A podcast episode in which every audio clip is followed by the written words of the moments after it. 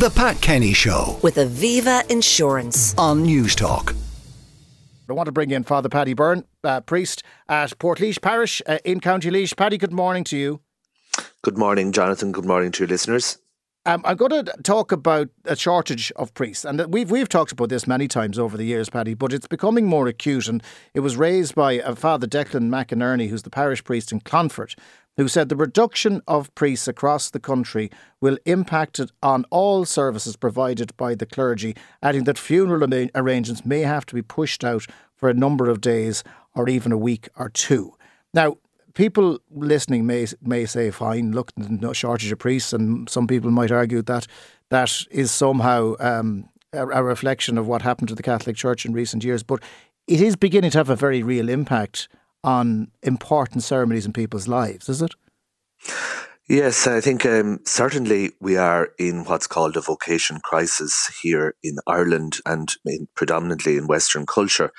Um, I happen to work in three parishes, uh, three lovely places, Abbeyleix, Ballinakill and Raheen, and that serves six churches, six Christian communities, with the support of an elderly retired priest and a priest who's shared with the urban parish in Portlaoise. Uh, and he's a comes from a different country, uh, and we're grateful for the presence. Without them, we would be really in crisis in Kildare and Leighlin of priests coming from different parts of the world, and that we are becoming accustomed to that in many parts of the country. So, for instance, 20 years ago, in this area where I serve, there would have been at least seven clergy, and that's reduced now perhaps to one on the limb of support from others. So, you know, that has its impact and it's felt. But, you know, genuinely, I think it's a huge question, but a huge opportunity. Uh, there's a question of justice here, number one. Is it right in a contemporary Ireland where justice prevails, particularly in the workplace? Solidarity, by the way, this week to the firefighters in their search for true justice. But in terms of our dependence on men, often in their 80s and even 90s, providing services to communities with the same expectation that was when they were in their 40s and 50s. Is it How- right? How, how many um, funerals would you have to take on on an average week, Paddy? Well, I suppose every week is different. Uh, this, w- in, it would say last week, I would have been involved with three funerals. Uh, and again, you know, funerals in Ireland are very sacred and very important places and moments in, in the lives, not just of the family, but the wider community. And we're wonderful in how we support one another that in that, and particularly in rural Ireland. They're huge. And we know the cost of what it did emotionally to many of your listeners during COVID when funerals were really restricted and the pain that that brought to families. It's still palpable. So, you know, people still have, in by and large, respectfully, people made their own choices, and you named some of those issues that have brought us to where we are as a Catholic Church. Predominantly the sexual abuse crisis, predominantly the disconnect from where most people are in terms of many issues. But still, I'm always intrigued and welcome that so many families, when a loved one dies, partake in the Catholic ritual of which they were baptized and welcome to do so. So um, the the problem is, and that priest who made the comment is correct. It's simply we're dying on our feet, uh, and I say that with regret. So the the expectation of a service when there was an abundant amount of clergy, and now that we're at a minimum, it's it's just not been able to. Uh, it, it's unsustainable and will not uh, carry into the future as we do it. Paddy, what, what does that say about the Irish population's engagement with the Catholic Church? That we still want to be involved in the Catholic Church at, at the very end, um, particularly maybe if a parent was religious, uh, they want to make sure that that is respected. And uh, is it the, I, I want to phrase this as delicately as possible, is this the last kind of hold, the funeral? Is it the last hold that the church has on the wider population? Well, I'm not sure I like the word hold, but certainly it's a connect and uh, it's a cert- you know, we totally respect people's choices. And if people, and fair play to them, see, want a secular uh, humanist ceremony or none, I mean, I respect that. That's that's where that we, we, we value people's authenticity.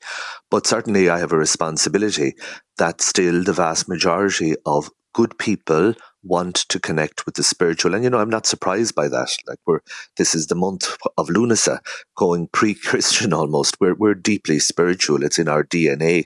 And certainly I for one would encourage listeners on a Monday morning when the clouds are grey and it's up to being a, a, a, tough few weeks weather-wise even like nourish our spirituality at least many have disconnected maybe from formal mainstream religion, i.e., Catholicism, but that doesn't make them not spiritual. And I think maybe my responsibility as a, a priest, not in high leadership or anything, but certainly I have to engage uh, to build relationship, and there's a deep relevance. Uh, you know, in Laois here, where I am, this is an aside, but but but it's pertinent and relevant. Uh, we had a number of funerals recently of wonderful, gifted young people who, for some reason, their lives ended tragically because of suicide. And, you know, that whole community is affected, not just their loved ones, and people with hungry hearts for meaning and purpose in life coming to church to find peace, to find a sense of hope, and surely we are custodians of wonderful message of hope that there is a God who does love us as we are in a world often where we are trapped and where we are limited and where we are under fierce pressure. It's nice to be able to breathe in a space where there is peace, where there is mm. light, where there is something greater than this present moment. So like I, I believe fundamentally that the ritual of funeral is so important. And of course, there are creative ways of having lay people much more involved. But going back to the original point about the vocation crisis, we have a responsibility to perhaps put our hands up as church and say, well, actually, unfortunately, we got to this point by failing to listen to the people on the ground, by failing to listen to women in terms of ordain or allowing women to take a full place in ministry, uh, failing to listen to clergy themselves who many feel isolated. Many of them are elderly now, but many of them missed the opportunity of having a partner in life, having children that perhaps would have given us a much wider perspective and a more relevant perspective when it comes mm. to engaging with people. It's not too late. There is a synod happening in Rome that is representative of every parish community around the world, where on the ground meetings were took place. People shared those exact concerns and frustrations, mm. and it's up to the Irish bishops, respectfully, the, the leaders of the Irish Church, who are given that authority. And Pope Francis doesn't want them looking over their shoulders, but to actually engage and listen and put those opinions vociferously in the context okay. that we are dying on our feet. Yeah, well, Paddy, unfortunately, as the old saying goes, it's later than you think. Um, and, and a lot of people who are getting in contact with the programme this morning are throwing up what I would have put to you on previous interviews over the last 20 odd years, as long as we've been talking. The old chestnut again, Jonathan. It's quite simple. Allow priests to marry, you won't have a shortage. The Catholic Church knows what to do, says someone else. Let women become priests and let all priests marry or have relationships if they so wish. It can be a lonely life, not very enticing. I am of Church of Ireland faith, and we have married female and male clergy. The Roman Catholic Church is shooting itself in the foot and stuck in the Dark Ages. And Aidan makes the point allow women to alleviate the pressure and the shortage of priests. This, I have to put to you, um, Paddy, is a crisis of the church's own making. And they, not you, but those who may have the power to change are, for some reason, completely resistant. I just 100% agree with those comments. And absolutely, there seems to be a, a, a, a sense of, I mean, I'm over 20 years a priest. Uh, people, genuine people, this mantra, pray for vocations. We're in a year in the Catholic Church in Ireland praying for vocations, a noble endeavour, but also we must listen. Why aren't they coming? And I think that's the next step. What is the Spirit saying to us? And surely it's time for a new model. Doesn't mean we throw out everything that is we treasure in terms of the value of our faith, but just how we communicate and live that in a completely different culture. And I think, you know, one of the big pastoral realities of basic theology of the Catholic Church is we must always be open to the sign of the times. And you know, these are great times with great opportunities. But I I cautiously and maybe I don't want to be cynical, but certainly I can't see that happening because time is running out and I don't really know what our future holds. Mm. But all I do know is for those of us on the ground who give ourselves daily and generously and be supported by fantastic people who do support us greatly on the ground, wonderful families, the communities that we serve, uh, that, you know, we are going to need the support of those good people more and more as unfortunately we will become something of a, I, I dread to think something, a, a historical context when there were priests around to look after the needs of the local communities. Uh, just to finish up, if I can, Paddy, um, w- when you look at these challenges, um, and none of us are getting any younger, as we know, you, you see men still uh, having to be drafted in in their 80s to fill the gap.